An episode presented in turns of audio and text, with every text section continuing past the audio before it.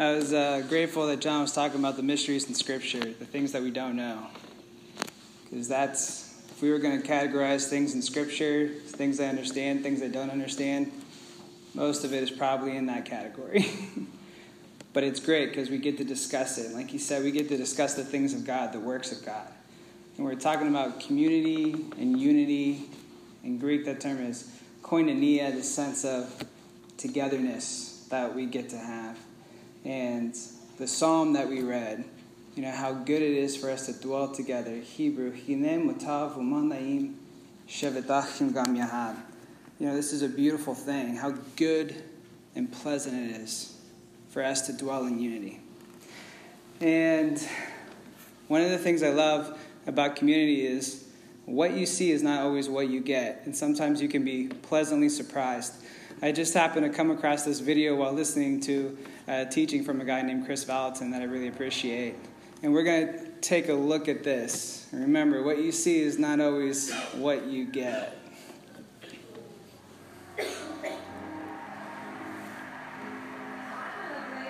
Hi, welcome to America's Got Talent. How are you? I'm a little bit nervous. That's okay to be nervous. It's totally understandable. What's your name? Courtney. And how old are you? Thirteen. Thirteen. Um, what's your favourite subject in school? Music. What kind of music? I don't know. You're very sweet. And I'm guessing you're going to be singing for us? Yeah. Listen, don't be nervous. I know this is a big stage, there's lots of people here, but you're here for a reason, so go for it and good luck. Thank you.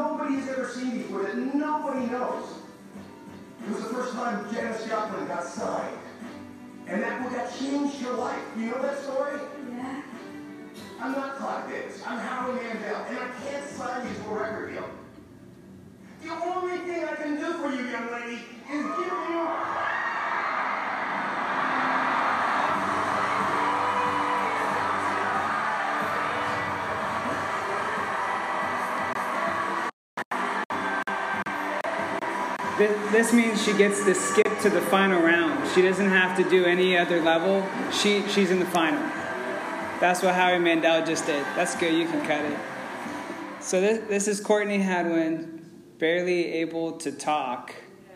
But then all of a sudden, the sound that comes out of this little girl is ridiculous. Right? Ridiculous. I was looking at that footwork. I can't do stuff like that. I was I was almost more amazed by her footwork than I was her voice. so so we see this, and it's unexpected. And as uh, we heard from Paul, Paul is talking about one important thing. As we read Second Timothy, Paul's focus that he's trying to do, he's writing a farewell. He's done. He's done. He's at the end of his race. He's done. What is one thing I can say to you, Timothy? What is one thing I can tell you? Be careful with your voice. He talks about it. Look at this. I have, I was like, when you're trying to write sermons, you try to figure out what section do I want to talk about. It was really hard figuring out where to cut this off. I have Second Timothy two fourteen to twenty-six is what we're going to talk about. And he's talking about the voice.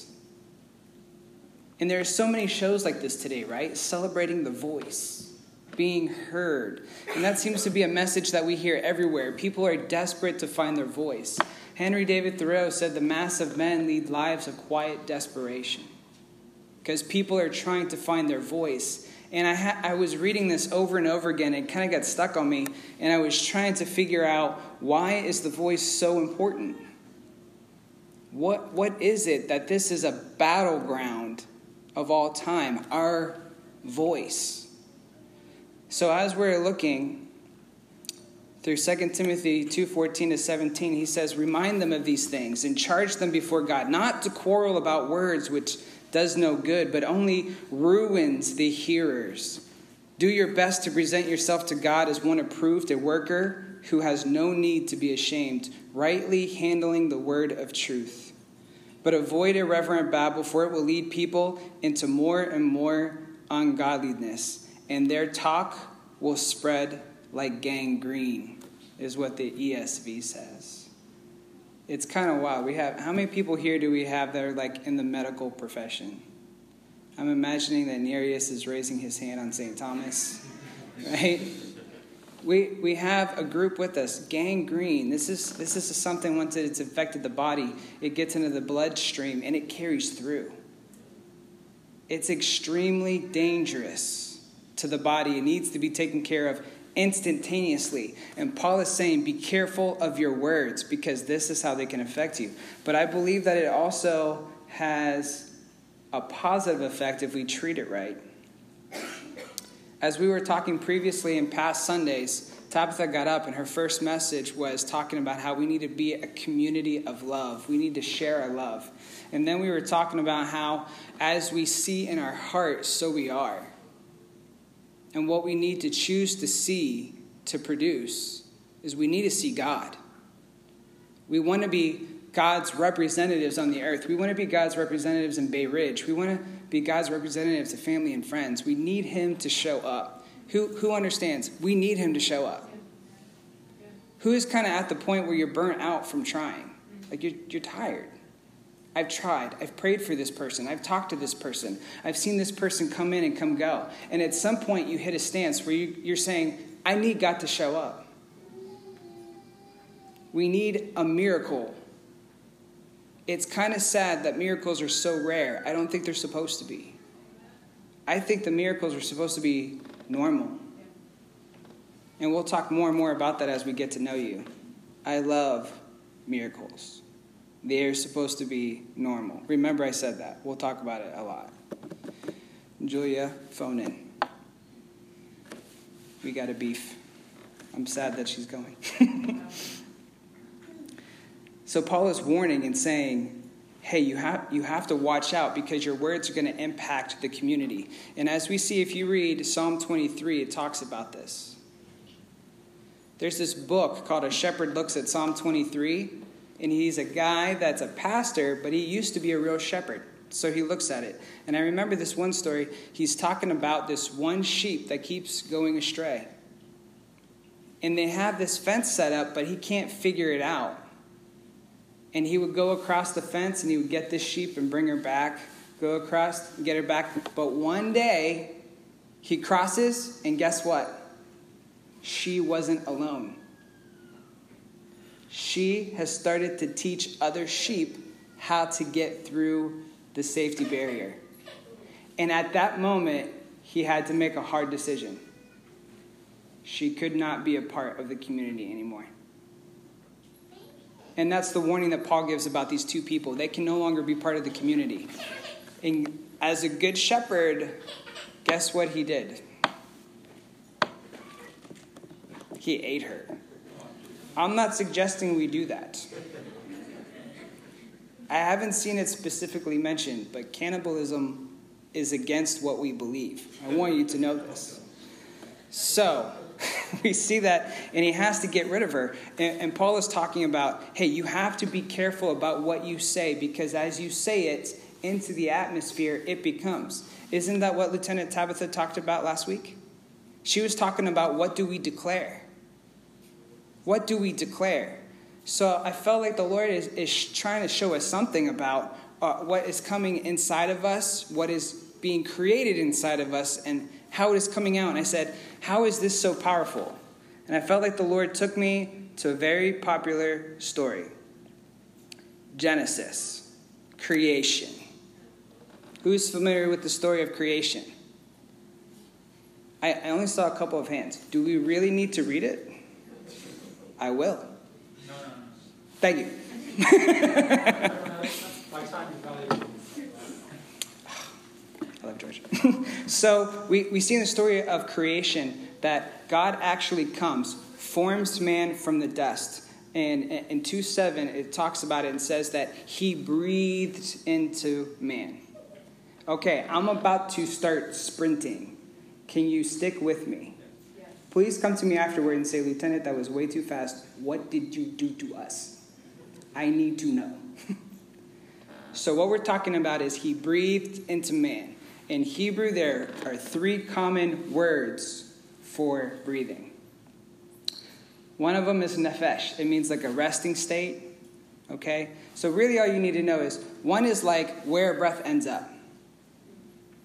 One is where breath starts. And one is when it's in process and moving. Okay? There is a rabbi who talked about this concept, and he said it's like a glass blower. Have you ever seen people blow glass? It's beautiful and dangerous.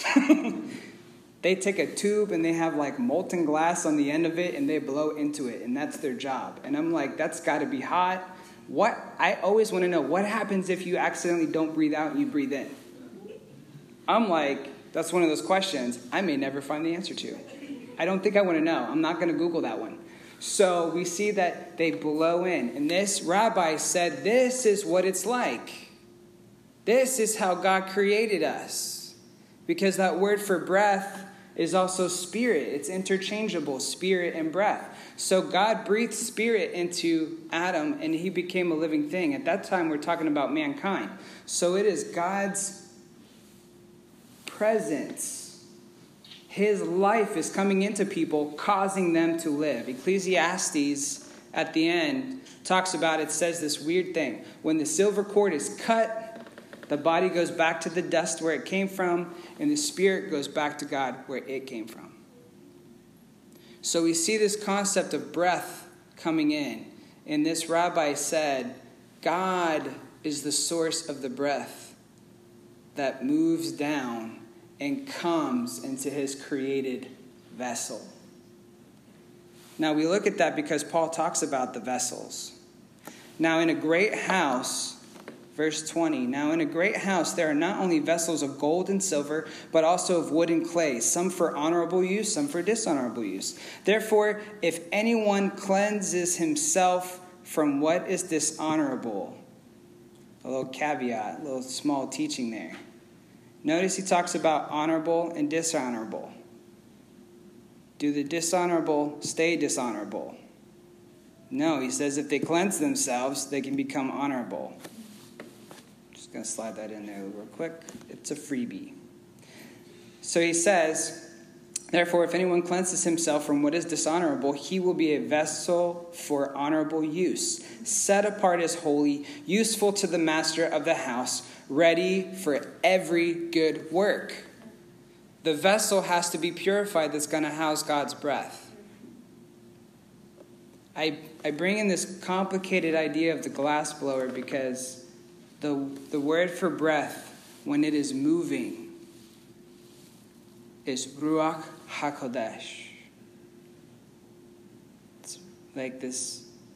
Sometimes it sounds beautiful to me. At other times it sounds like Klingon from Star Trek. Ruach HaKodesh. This is translated as the Holy Spirit. This rabbi says, if God's breath in us stops, it's a problem. It's a problem. God's breath in us needs to be active.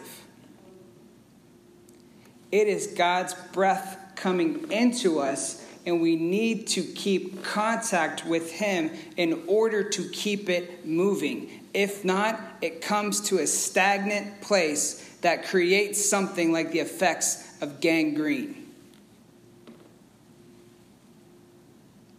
We need his Holy Spirit to be moving inside of us so that it can move outside of us. I loved hearing the worship today. I, lo- I loved it. David chooses our songs with no help from me. Who did it? Did you do it? Listen to him. Listen to the accepted candidate giving the polite answer. It was a team effort. Well, team, good job.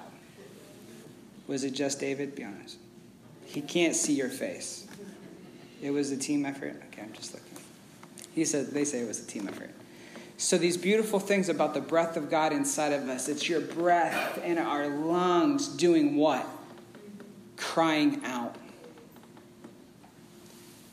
I believe that Paul is so intense about what is coming out of our mouth because the cries that we give, the heart cries that we have, are the heart cry of God.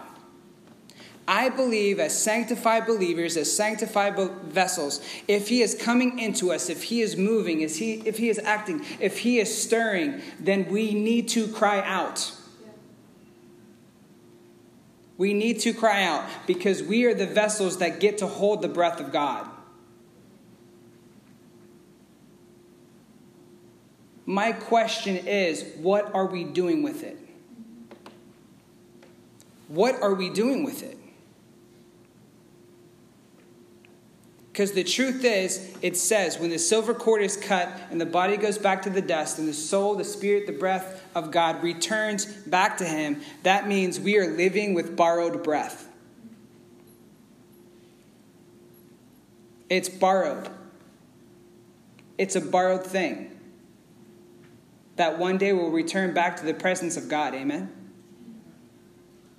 And we will be in his presence without filter until that time. We are that vessel carrying it. Isn't that a beautiful thing? Think about how creation is. Think about how we cry out for creation, how we call out for creation, how we want creation to change and be like what it was. If you're writing a story, one of the first things they tell you is you start with a perfect world and you break it. And the whole story is about restoring it back to how it was. That is our story. Are we being active in our story? Are we being active in the community of Bay Ridge? As we were sitting out in the summer stroll, we heard story after story after story.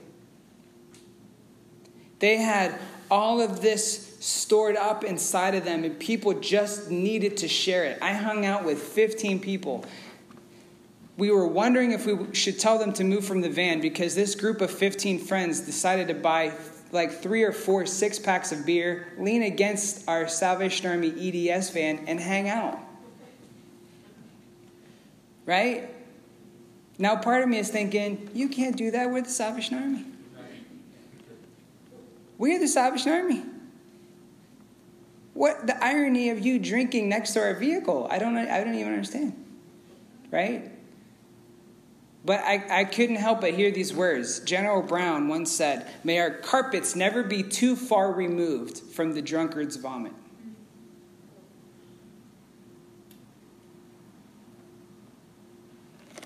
I'll say it, Lieutenant Scott version.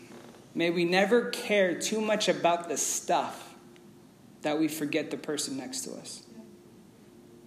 So I hung out with these fifteen friends. And you know what? They're hurt. They're broken. I was just talking, hanging out to them. They thrust me in the circle so that I could be the joke. And you know what I did? I just I just drilled them with questions. So where are you from? How long have you lived here? What's your story? What are you doing? And I went one by one. Okay, tell me everybody's names. Go. I gave them no chance to respond. I just asked questions. And you know what? They started to talk to me. These are thirty-somethings that are lost in transition. These are the thirty-somethings that we cried out for. These are the thirty-somethings that have no place to go. These are the thirty-somethings living lives of quiet desperation. I bring up the thirty-somethings because what they need to hear is something different. What they need to hear are leaders of a different spirit who recognize that they have the breath of God inside them and they're going to respond differently. Yes. The story that comes to mind is King David. Before he is King David, he is having a little difficulty with his father-in-law. His father-in-law, the current king, Saul, wants to kill him. My dad once told me, when you get married, you have in-laws and outlaws. You will find out which one you are fast. I think I'm an in-law. In-laws and outlaws. He literally became an outlaw. He is on the run, and King Saul wants to kill him, puts him up in a cave, and he, he's just hiding out. David is hiding out for his life, and there are all these guys that are not guys that you would want to hang out with. They're drunks, they're violent, they're, they're the troublemakers. And it's ridiculous. This is his mighty men that they'll be known. But they were all deviants on the run. Hey, you're on the run just like me. Yeah. David, David didn't say, I'm anointed to be king. He was like, yep, I'm on the run. So while they're in the cave, Saul decides to hang out in a cave next to him. And they all see Saul sleeping. And they look to David and say, this is your moment, anointed one. This is your moment to take out this king and take over the kingdom. David says, no, no. Instead, I'm just going to go over. I'll cut off a piece of his robe, and I'll, I'll show him I could have had him. I'll show him I could have had you. I could have taken you. I've totally said that before. one hundred percent bluff. I could have taken you. Right? Davey. Could take you. But he's got like three inches on me. And how old are you, Davey? fifteen. Jeez. Saul goes, wakes up, right? And David yells to him, right? But in the process, David realizes something. Saul is the anointed one. Saul is king. And as we read in First Samuel, the story goes, He he cries before his mighty men. That's not like the move of a leader. You'll see me do it. It's difficult to process. I'm opening up more. But even back then, when your leader breaks down crying, that does not say, let's follow this guy. So he breaks down crying and weeping and says, God, forgive me. God, forgive me for hurting your anointed. And his men just watched him thinking, what are you doing? You should have killed him. It happens a second time. But that time, David does not harm him at all. He remembers his words. And for a second time, he says, Saul, I could have had you. I am not your enemy. I could have had you. And he's declaring these words over and over. He is declaring, I believe you're the anointed one. I believe who you're called to be. I believe who you are, and I am still with you. Flash forward into the future.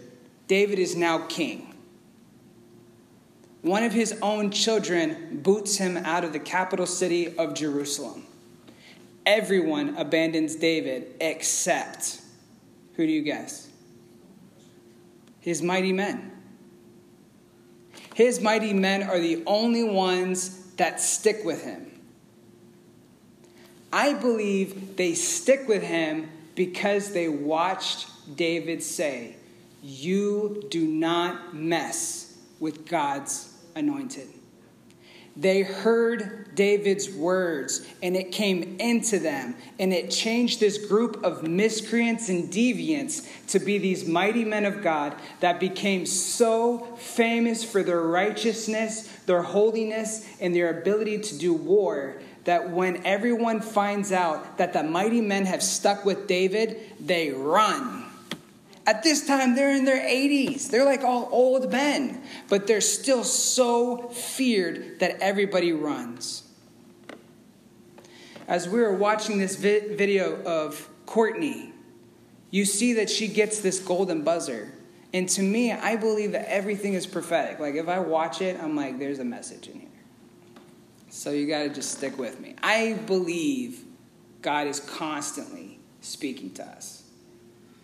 And what I saw was, I saw a judge rise up and make a declaration. You are from another era. You are from another time. This generation doesn't even understand who you are because you are so beyond what they're used to. I see such gifting in you that I do not believe that you have to go through levels and levels of process. But I believe that you get to cut to the end and you get to live like you're in the final day. How does that sound as a message?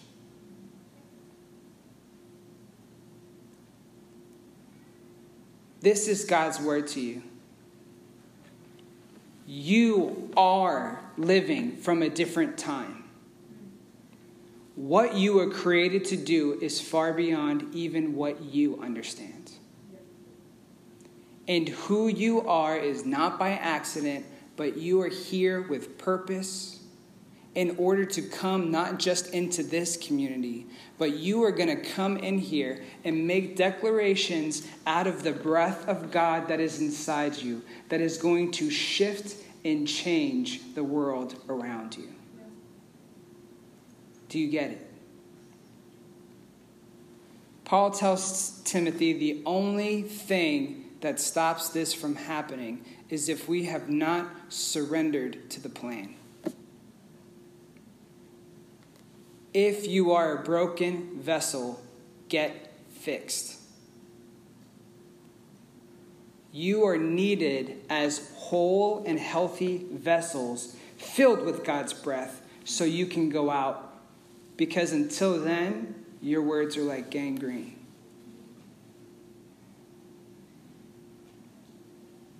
Scripture says that life and death are in the power of the tongue. We've talked about it for weeks. I didn't understand that God was even saying that till a few days ago. We talked about loving our community. We talked about having things come into our heart that we produce on the outside so we can be God to our community. And we're talking about making declarations. And this is the step, though. Are we clean? Are, are we, are we clean? Are we vessels ready to hold the presence of God? That, that's the offer. And the offer is he makes it for us. He's like, I'll fix you. Because it is that breath of God and the Holy Spirit inside of us that, that make us righteous, that make us holy. God is the author and perfecter of our faith. We're just going to have David come up now, a time of worship, in seeking God's face, seeking God's presence? Like, do you feel, can you feel something in the atmosphere? Can you, like, can you feel it? It's okay if you don't. Like, it really is. I'm not just saying that. But God is moving and active. And if you don't feel him moving, get him moving. You make contact. Right now, we're giving you an opportunity to make contact. We have altars here. If you're a broken vessel, this is the perfect place to get fixed. But it's not just for that. It's for saying, I need an upgrade. Many of you said and talked about how there are people in your lives that you want to change and you want to see God move in their lives, and it just isn't working. I think you need an upgrade. More breath. Maybe you need God to stretch you to become a bigger vessel. Do you want to be a bigger vessel? That's a supernatural gift of holy hunger that God grants us. Do you want our core to be a bigger vessel? Right now, we're pretty large. We got a lot of space in these seats. So I just ask that you spend time seeking him now, asking him to come into you, asking him to come into our community, and fill our breath with his, fill our lungs with his breath. Fill us up, Lord. Fill us up with your breath. Holy Spirit, move in us. Holy Spirit, move. Things have been stagnant for too long.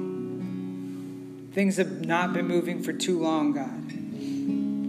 If there's any place of disease and sickness, any place of gangrene in our language and our talk to each other, the encouragement that we sought out for and talked about in our prayer time, the encouragement that is necessary to give life, because it's your breath that we're putting on people. It's your breath that we're putting into people.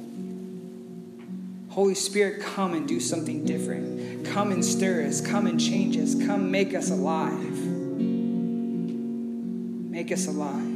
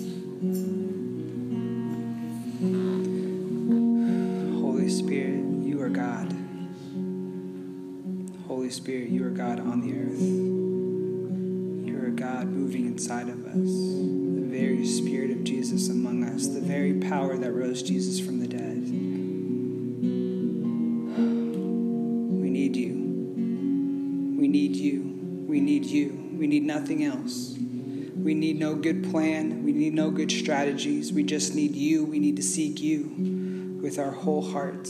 Lord, may our eyes and ears open up and see you for who you are so that our heart can understand. May you be our declaration with the beauty of your presence filling our atmosphere. May we love one another, Lord. In the name of Jesus.